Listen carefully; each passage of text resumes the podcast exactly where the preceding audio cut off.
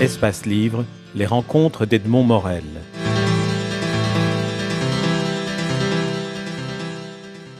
Marie Biédou, deuxième partie.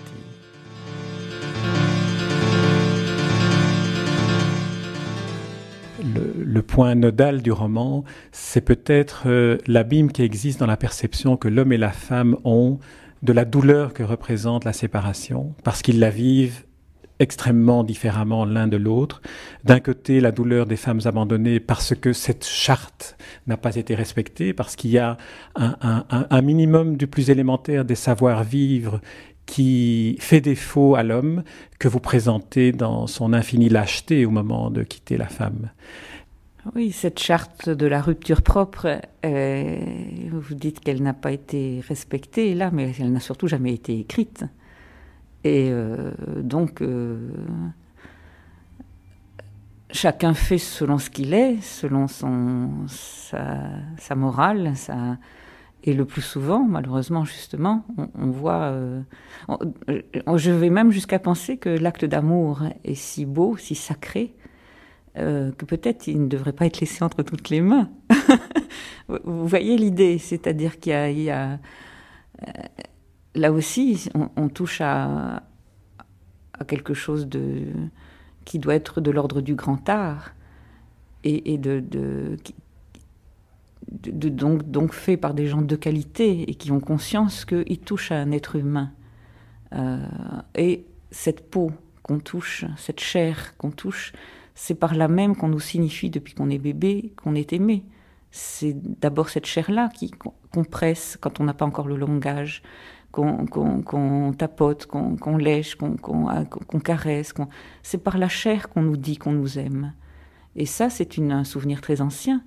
Et, voilà, et c'est le souvenir de ça, euh, ce message-là qui est fait passer euh, dans l'acte d'amour, plus en plus, depuis qu'on est adulte, accompagné de mots. Je t'aime pour toujours, tu es la femme que j'attendais, euh, avant toi je n'ai jamais aimé. Comment, quand on a et l'un et l'autre, quand on a à la fois, on est touché, et à la fois qu'on nous dit ces mots-là, comment ne pas y croire et comment se dire c'était seulement pour la nuit? C'est peut-être la différence aussi entre l'homme et la femme. L'homme voit la nuit, la femme voit la vie. C'est exactement la différence entre l'homme et la femme, mais aussi euh, il faut penser que il m'est venu aussi une infinie compassion. Euh, parce que quand on écrit un livre, il n'y a pas seulement ce qu'on écrit, il y, a, tout ce par quoi on passe, et, le livre n'est que ce qu'il reste. Euh, c'est ça aussi l'aventure de l'écriture pour l'écrivain. Euh, et là aussi, réfléchissant à l'homme, essayant d'être l'homme, euh, le livre est comme une nuit d'amour où, où, le lecteur, je crois, est alternativement l'un et l'autre. Et, donc, très longuement, je me suis, retrouvée être l'homme. J'ai essayé de voir la femme et ce corps de femme, c'est fou, une fille, c'est fou ce qu'on peut faire avec, de me mettre dans la tête de, non pas des hommes, de cet homme particulier. C'est l'histoire d'un personnage singulier. Euh, Dites-nous en quoi il est singulier, parce qu'effectivement, il a un rapport à la relation sexuelle qui est, qui est hors norme ben, par définition, on, fait un personnage de roman pour qu'il soit un peu exemplaire. Et donc, je me suis dit, je vais prendre un, homme dont on dit qu'il n'est pas si fréquent. Enfin, si j'en crois la rumeur, je, ne sais rien de rien, mais euh, voilà, c'est un homme qui dit, c'est ton plaisir qui me fait plaisir. Voilà, c'est ça. Et alors, euh, en soi, c'est très beau. Ça, c'est même ce qui est peut-être recommandé par euh, l'école de l'amour, le tantrisme. Euh, c'est ton plaisir qui me fait plaisir. Bon, mais euh, on va voir quel piège ça peut représenter peut-être pour la femme quand euh, quand il y a. je crois que tous ceux qui ont cette religion-là, hommes ou femmes, dans, le comportement humain, sont aussi des gens qui, qui nous endettent. ils donnent, ils donnent, ils donnent il y a une manière de donner qui endette l'autre et qui, qui, à un moment, on s'aperçoit que bizarrement, c'est un, une escroquerie. Ce qui est un peu le cas de votre personnage masculin Noé qui, qui, finalement ne donne pas parce que la, jouissance que prétendument il, euh, il veut ne donner qu'à la femme sans la, la, recevoir lui, sans, sans, sans, la vivre lui, finalement remonte à euh, une, douleur ancestrale chez lui dans son histoire personnelle avec sa mère, dont, à propos de laquelle il ment, il, il est dans le mensonge perpétuel cet homme.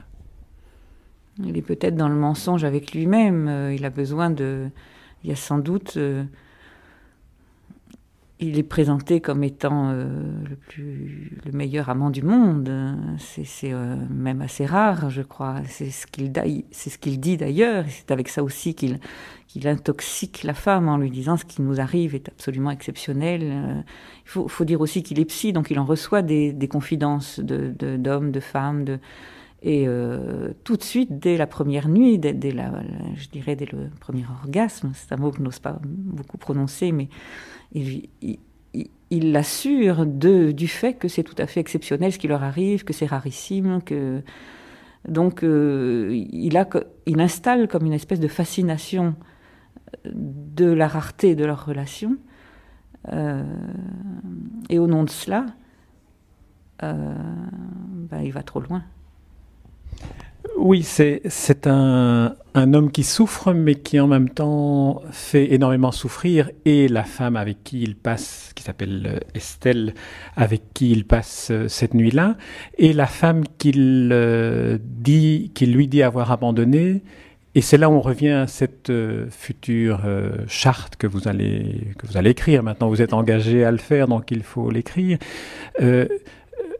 même si l'homme choisit de bifurquer à un moment donné, même si vous dites qu'il a le droit de le, faire, il y a une manière de le faire qui évite la souffrance de l'autre et qui n'est pas évitée habituellement parce que l'homme ne se rend pas compte de la dimension abyssale de la souffrance qu'il crée ainsi.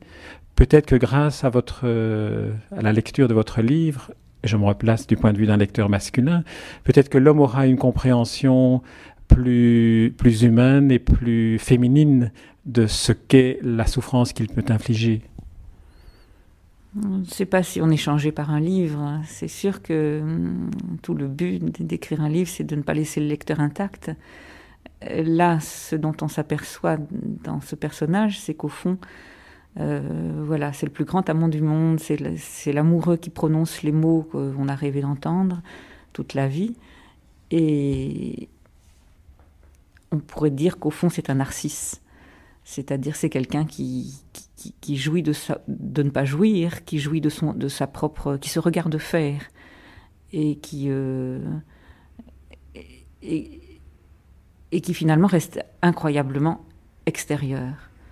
C'est le paradoxe. Euh, et, et, voilà ce plus grand amant du monde qui, au fond, rejoint une forme d'impuissance dans, le fait qu'il n'atteint pas la femme au sens. Euh, puisque. C'est un peu difficile de, dire ça en mots. je crois que le, roman explique bien ce qui se passe. C'est-à-dire c'est ce terrain de vérité. Quand on se donne à quelqu'un euh, le ou les premières fois, c'est ce, terrain de vérité euh, pour l'un et pour l'autre qu'on découvre, mais qui est beaucoup plus impressionnant finalement pour la femme euh, parce qu'au fond, euh, voilà, cette compassion que j'ai eue pour les hommes, dont j'avais oublié tout à l'heure, de me dire, mais quelle charge pour eux Finalement, c'est à eux de tout faire. Et j'imagine que depuis toujours, c'est une énorme responsabilité dont on, qu'on oublie, nous. Euh, mais s'ils ne font rien, il ne se passe rien.